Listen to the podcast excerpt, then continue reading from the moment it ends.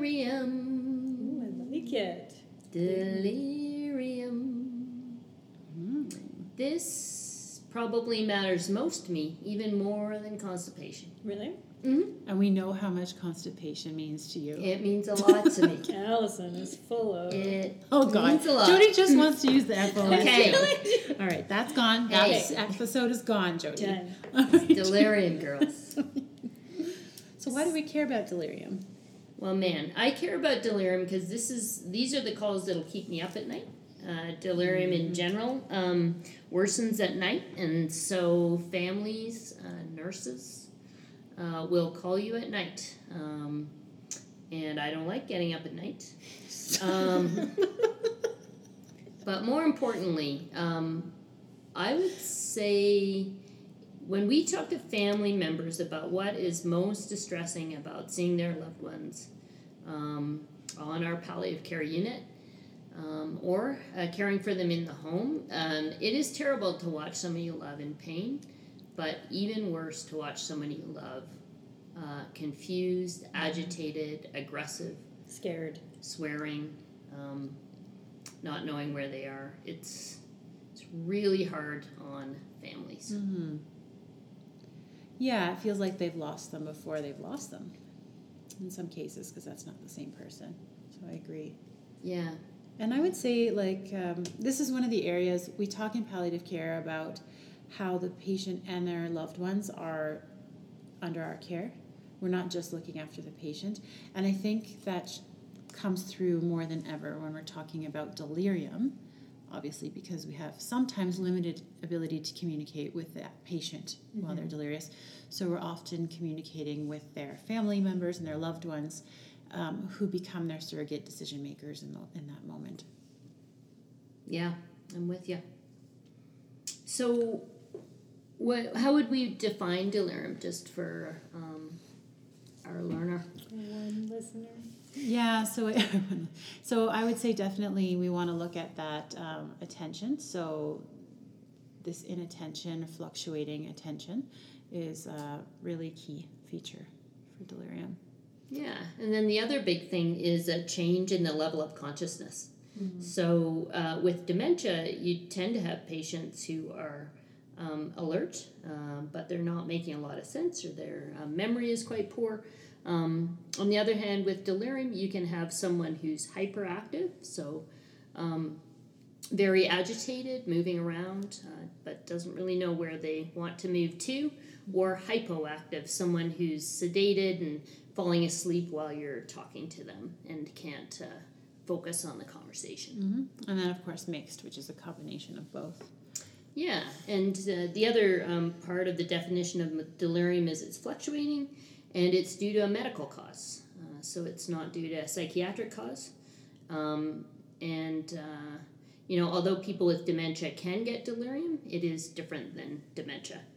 Um, also, in time course, in that uh, it happens generally acutely over days or weeks. Yeah. And you were mentioning, Alison, that a lot of it is missed. So all, about half of cases of delirium are missed. Yeah, in the hospital settings, yeah. setting uh, by healthcare workers. So, you know, we see people, um, you know, we're in and out of the room and uh, often not checking. So many uh, hospital units will have uh, delirium screens that uh, they will ask their nurses um, to use things like the confusion rating scale. Right. And I would argue that mostly when we're talking about uh, missed delirium, we're often thinking about hypoactive delirium because it can be harder to pick up. These are people who often look withdrawn. Sometimes they're mistaken as being depressed or having a low mood.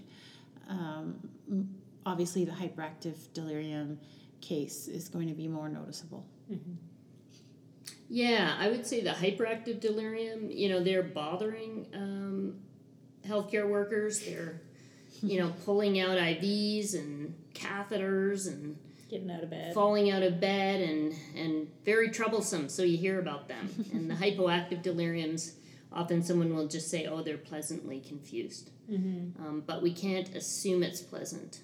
Although, Amani, you have encountered some pleasant deliriums? Uh, yeah, so I always think like if I could be this kind of delirious, this is what I would choose. So I had a lovely patient um, who spent some time on our palliative care unit a few years ago, and she was definitely in a mixed delirium. But they had her out. We called, you know, the the, the overcapacity mm-hmm. beds in front of the nursing desk, so she could be watched a little bit more closely. But she thought she was in Mexico beachside. So every time a nurse would walk by, because we just have those curtains that you would push aside, every time a nurse or a healthcare aide would walk by, she would ask when her margarita was coming by, and she'd just get angry when they put her pants on because she thought she was beachside and she was in her too hot if you put bathing pants on the suit. yeah, it's true. You do get hot with pants on a beach, Jody. That's correct. so it was just really fun, and she was just loving it. She was like, "This is the best vacation," Yeah. and I just thought, I want that flavor Yeah. of delirium. Agreed. That's what I would want. yeah. Yeah, and I do think um, a person's personality factors into this, and that people who have been in control all their lives, I think, are more bothered by delirium than people who have, uh, say, dabbled in recreational drugs or just had a little less control. In So their you're saying she was a wild child? It's possible. You're saying we're Yes. We're screwed. We're too uptight. Yeah.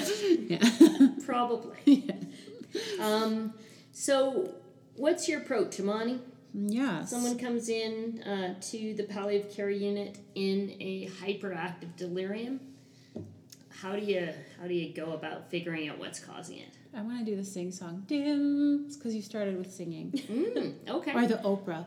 Dims. I can't do the Oprah. How does she do? How does she do it? Okay. You I'm get a done. dims and you Yes. get a dims and you get a dims. But she also goes, oh, all the time. Anyways, whatever, dims. so that's a way to think about the differential for delirium. So drugs, infection, metabolic, and structural. So if we're thinking about drugs, we're thinking about, well, maybe recreational drugs, but often we're thinking about pharmaceutical drugs that we've prescribed.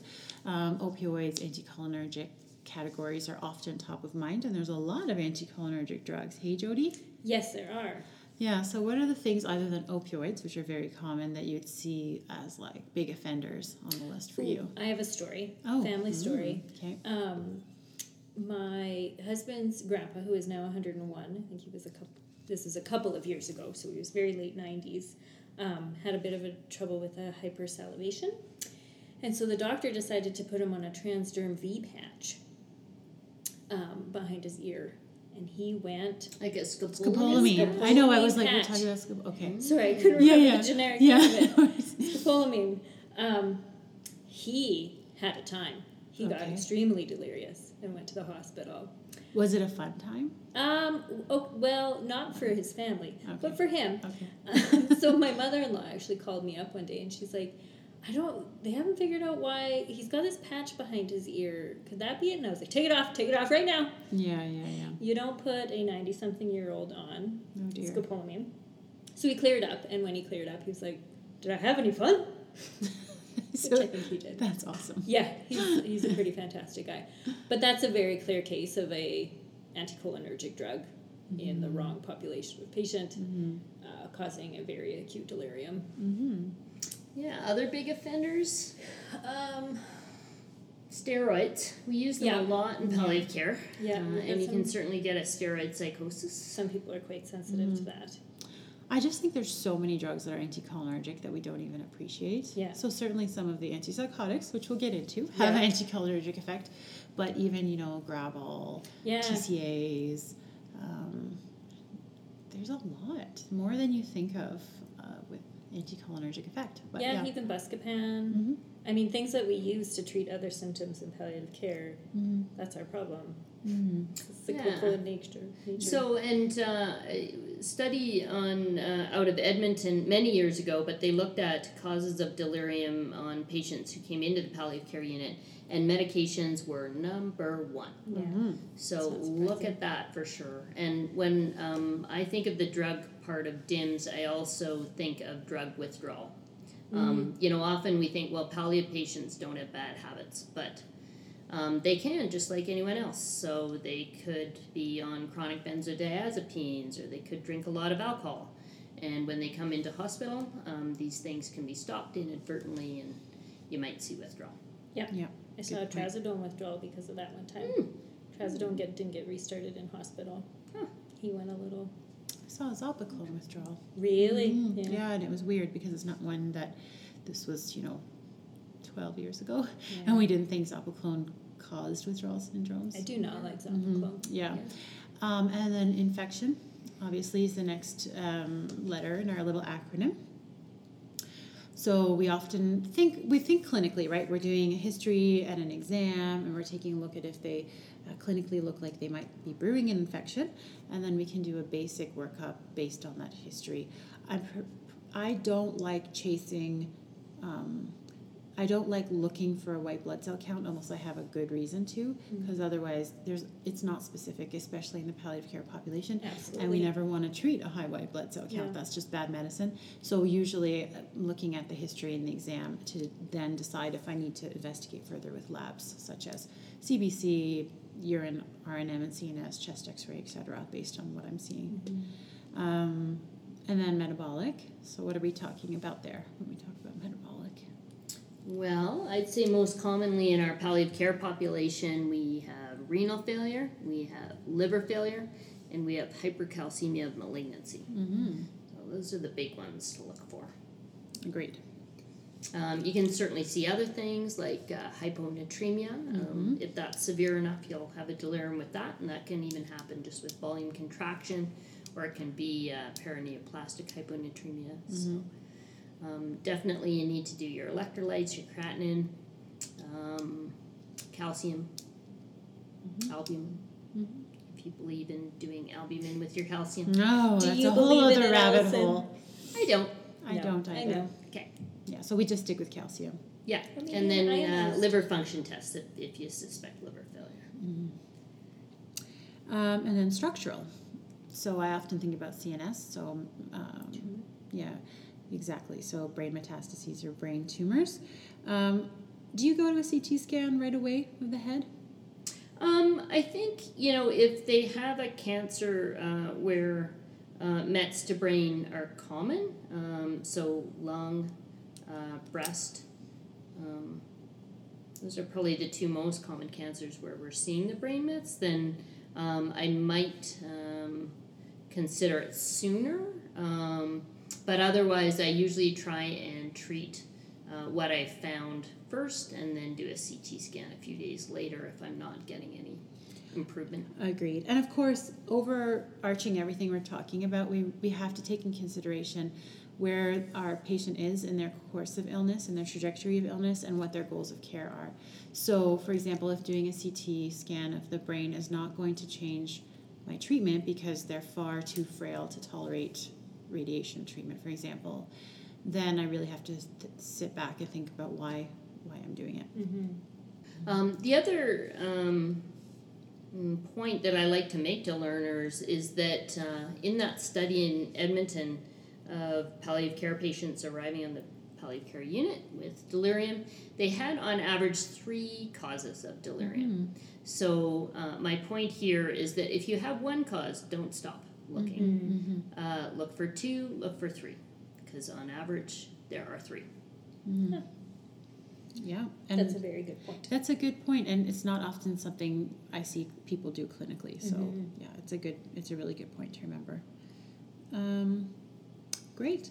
Shall we talk about dying versus delirium? How do you know when somebody is actively dying versus a potentially reversible delirium? Mm, I, I think that's a really uh, important question because delirium can look like dying. Uh, you basically have a person who's bedbound, um, unable to speak for themselves, uh, looking very distressed, and many family members um, assume that that person is dying. Um, one thing I think about is I ask the family about the recent trajectory of what's been happening with the person. So the person was up and out at Walmart uh, last night, and then um, this Especially morning they're Walmart. You need a lot of energy. or Superstore. Oh, man. Um, but no, if they're up and about uh, and active the week before, and uh, then they're delirious and bedbound, you know, a day or two later, um, that makes me think more about reversible causes for delirium. Because in general, a cancer death um, is uh, a slow deterioration where a person spends more and more time in bed, um, and then they uh, have less time where they're awake and they're more confused. Totally. Yeah. Um, what else do you? How else do you differentiate Amani? Yeah, no, I think the trajectory of illness is really important. So we look at that rate of, de- we use the PPS, so the Palliative Performance Scale commonly. So we look at that just to help encapsulate in one number all of those things that you're talking about how they've been eating and moving and energy levels, cognition, self care, all that stuff that they've been able to do and how quickly that's declined. Um, how else do I look at it? I think there's other signs where, where you know somebody's actively dying. Um, certainly, if they look like they're very cachectic and wasted. Uh, if then, of course, if we're looking more terminally, you're looking at breathing changes. Um, consciousness levels often are very declined. Their ability to take in water is very limited. So there's different signs when you're getting closer to the end. Yeah, and then I probably also ask the family about medication history. So if there's been a recent increase in opioids, for example, Mm. then I'm going to think uh, that it's more likely going to be due to opioids For sure. uh, than medication to dying. changes. Yeah. Yeah. Um, but you know, I think it's it's an important question because sometimes you just don't know, and then you've got to talk with the family about the fact that you're not sure which one it is, and then the decision has to be made again whether they whether you do investigations, how much you treat it. Yeah. And I find families often pretty forthcoming with medications. Like they're often the first, I don't know, anecdotally, I don't know if you've experienced the same, but if they've been prescribed a new medication, a new opioid, they're pretty forthcoming with that usually. Oh, absolutely, yeah. Mhm. Yeah. Yeah.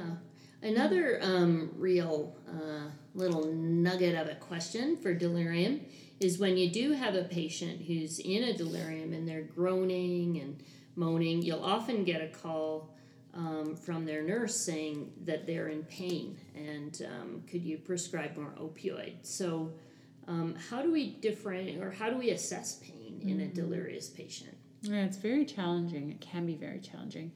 But if somebody is unable to localize their pain, that is my first red flag, or you know, gives me a bit of pause. Um, so if they complain of pain all over, or if it's just general moaning and groaning without further elaboration or being able to specify, then I start to wonder if it's delirium or not.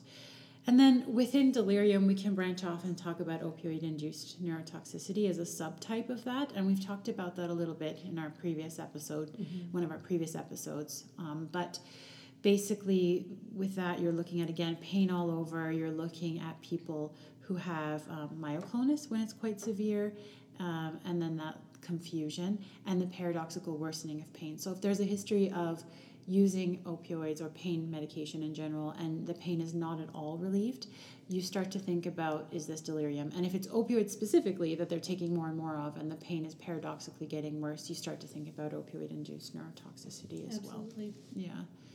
So some clues there. Now, one thing that I've done, sometimes it's really hard to differentiate. And so sometimes what I've done in the past is to say, um, if you've given pain medication and say two doses has not had any impact, I kind of monitor that. And then we'll try with using a medication such as a neuroleptic, which we'll talk about later, and see if that makes an impact. Um, and then just kind of that trial and error help, helps me gauge. Yeah, again, a study out of Edmonton, man, they did a lot of studies in their day, um, showed that when patients were in delirium, they received more opioids than when they came out of delirium. So either we're misinterpreting um, the manifestations of delirium in patients as pain, or delirium is causing patients to be more vocal uh, about pain, but either way, they were receiving more opioids during their delirious episode. So it's a common pitfall. yeah, so careful, Yeah. careful kids. Yeah. yeah, for sure. We talked about pain versus delirium. I think the next question is um, investigation. So, are you always thinking about investigating every underlying cause of delirium, or are there cases where that doesn't quite make sense? Yeah, I think this is a really tough question when you're um, looking after a patient at home. Um, because when a patient is at home, there's limited investigations that you can do in a timely fashion, and yet to take someone out of the home can be um, mm, just a very big deal to the hospice patient and their family. Um, so, you know, if you have a patient at home who has said that they are comfort care, um, then you really have to think about how much you want to investigate this patient uh, for reversible causes of delirium. Um, but the question is, there you want them to be comfortable, and delirium is uncomfortable. So you can make a case that this patient should be investigated if you think you're going to find a cause.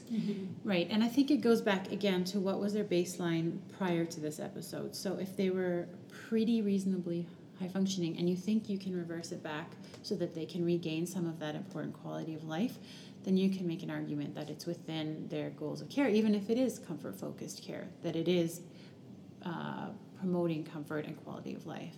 On the other hand, if somebody was deteriorating and had a very, you know, poor quality of life by their account, family account, um, and you're then you start to question if it if it makes sense at that point. Yeah, absolutely. Um, what about treatment, Jody? What about treatment, Allison? what do you? What is your go-to? Well, um, I think number one would be uh, treat the cause. Uh, Mhm. So we've talked about the different um, causes in our DIMS. Probably the only one I would add to that would be dehydration. Mm-hmm, for sure, Um, for sure. And, you know, often uh, it is medication related. It can often be opioids, in which we do an opioid rotation, which we've already talked about. What is Um, it? The rotate, hydrate, palliate. Yeah, rotate, hydrate, palliate. That's what we talked about in a previous episode as Mhm. well. Um, and so basically, that's what opioid rotation, hydrate, and then palliate meaning symptom Pat them on the back and go. "You feel neuroleptics and benzos, which we'll talk about neuroleptics and benzos. Yeah. Well, what about the environment, Amani? The environment, non pharmacologic, of course. How can we forget? So I think sometimes we don't do our. It's hard in a hospital setting It because it's kind of counter to all of the principles of non pharmacologic management. You want to have a nice routine for day and night. So day night reversal is one of the earliest signs of delirium. So often, so you want to have in the morning time that bright light orienting people to the time of day, and similarly at nighttime dimming the lights, quiet environment, um, which doesn't happen in the hospital setting can be very disorienting. And then the noise factor certainly is part of it. Yeah. if somebody's wearing hearing aids or glasses you know has any kind of you don't want any sensory compromise that way because that can worsen the delirium. And then constantly reorienting people to the time of day who you are wh- where they are all of that kind of thing can be helpful. Yeah, and I was saying um, when we were chatting about this earlier that I will often ask families to stay in hospital with the patient because I find uh, delirious patients do respond better to a familiar voice or face. And um, so we will use less neuroleptics if, if family can stay. It's not always possible because families are often completely worn out by the time uh, patients admitted to hospital. Um, but I do I do ask them that. Yeah, that it's also been a challenge with COVID, as well, having family members restricted. mm-hmm. Absolutely. definitely Um, so if all of those environmental things don't work, mm-hmm. what about the drugs? yeah so what are the two categories of drugs we talk about for delirium Are you talking neuroleptics and benzos? Mhm. Yeah. Yeah.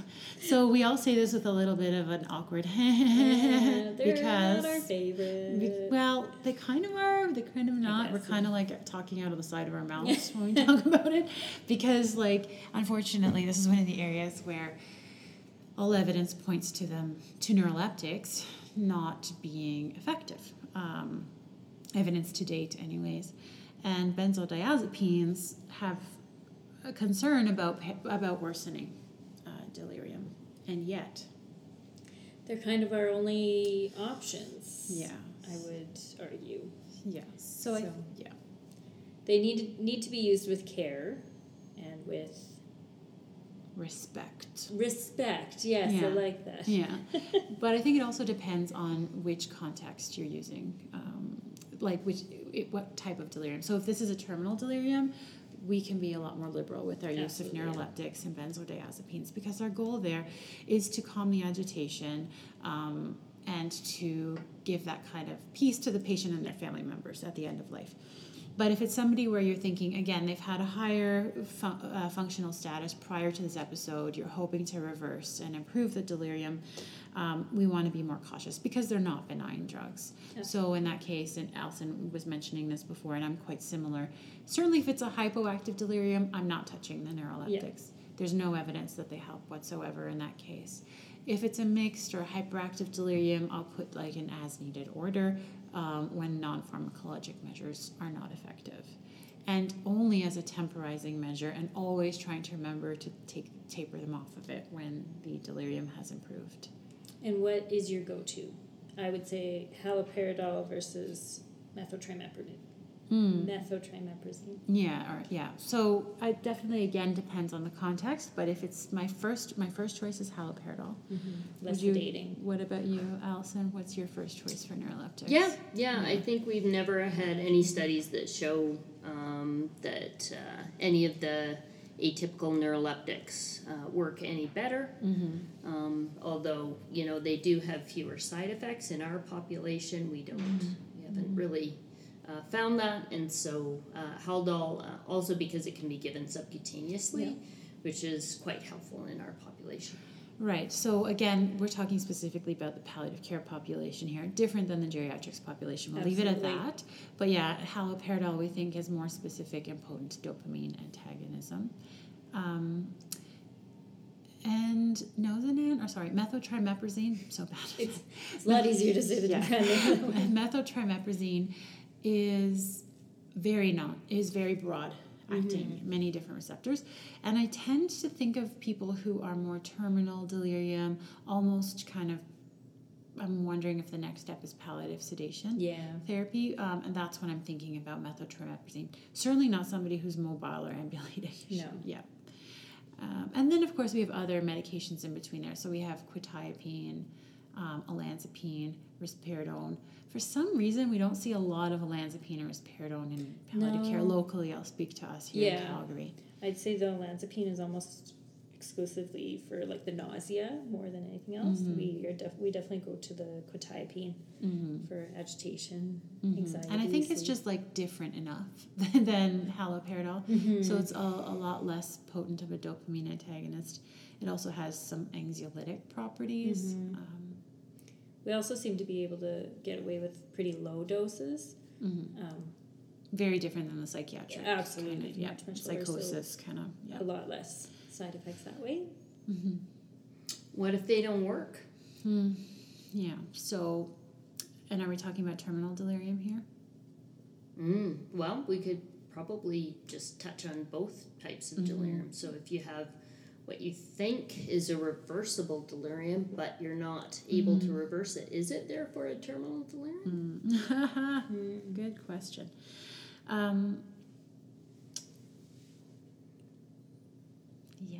if you can't reverse it, I mean, it's really hard to know. If you really have looked thoroughly at the underlying causes and you can't un- identify an underlying cause, and you know, often I'm bringing in my geriatrics and psychiatry Yeah. colleagues to assist.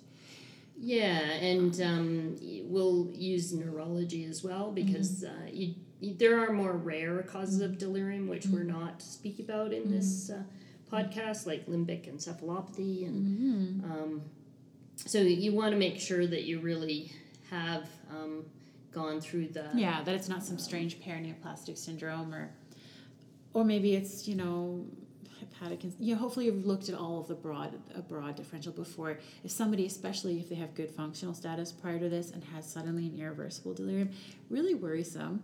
Um, those are tough cases and definitely needs a multidisciplinary approach. hmm Yeah. And if we think it's terminal delirium, but we're not managing the agitation with our antipsychotics, Yeah, I think that's when we start thinking about benzodiazepines and palliative sedation therapy. So, if this is truly irreversible, refractory, intolerable suffering in the form of delirium, that we think is terminal delirium, this would be the most common cause for palliative, most common reason, sorry, for palliative sedation therapy. Yeah, yeah. So it's um, it happens for sure where we can't manage delirium, but uh, luckily we have midazolam. Um, And if midazolam doesn't work, Mm, then we're talking about other agents. So, I mean, once in a while, I ha- l- thankfully, I haven't had to do this very often, um, but once in a while on the unit, we've used propofol. But off the unit, there's an old um, anti epileptic drug that's a bit clunky, and it's called phenobarbital. So, we use that. It's actually silly expensive. Um, Is it really? yeah. And the pharmacokinetics are clunky, like it takes a long time to reach steady state, um, but it's something that we can use as a backup. yeah. And basically at that point, we're aiming to uh, just sedate someone. Mm-hmm. Yeah. Yeah, keep them comfortable. Yeah, so palliative sedation therapy is a whole topic unto itself, but basically, the primary intent is to sedate and reduce level of consciousness um, to varying degrees to alleviate suffering that's not alleviated by any other means. After a usual long conversation with family and Mhm. patient. Well, do we have anything else to say, kids? No, I think just that that awareness piece is really important because we know that almost all people who before they die have delirium, so it's exceedingly common in our population. So having some basic understanding of how to assess and manage is really important. But I would say, on the other hand, too, not writing it off as a terminal delirium just because they are a palliative patient and making sure you're looking through all of those other causes. Mm-hmm. Mm-hmm. Yeah, and look after the family because it, Yeah. it's, there's a lot of suffering. Lots of distress. Thanks for listening. We hope you enjoyed our episode today. We'd like to extend a special thank you to Zahid Damani for producing and editing our episodes, as well as for our beautiful website, Kasim Harani for the music, and Nishan Sharma for all of his support getting us up and running. Thank you also to our financial sponsor, Dr. Srini Chari. If you liked this episode, please let us know by clicking like and subscribing to our podcast. You can find It's Not All About Death on Apple Podcasts, Spotify, or any other platform for podcasts. You can also find our episodes and connect with us anytime by visiting our website at itsnotallaboutdeath.com or on Instagram at It's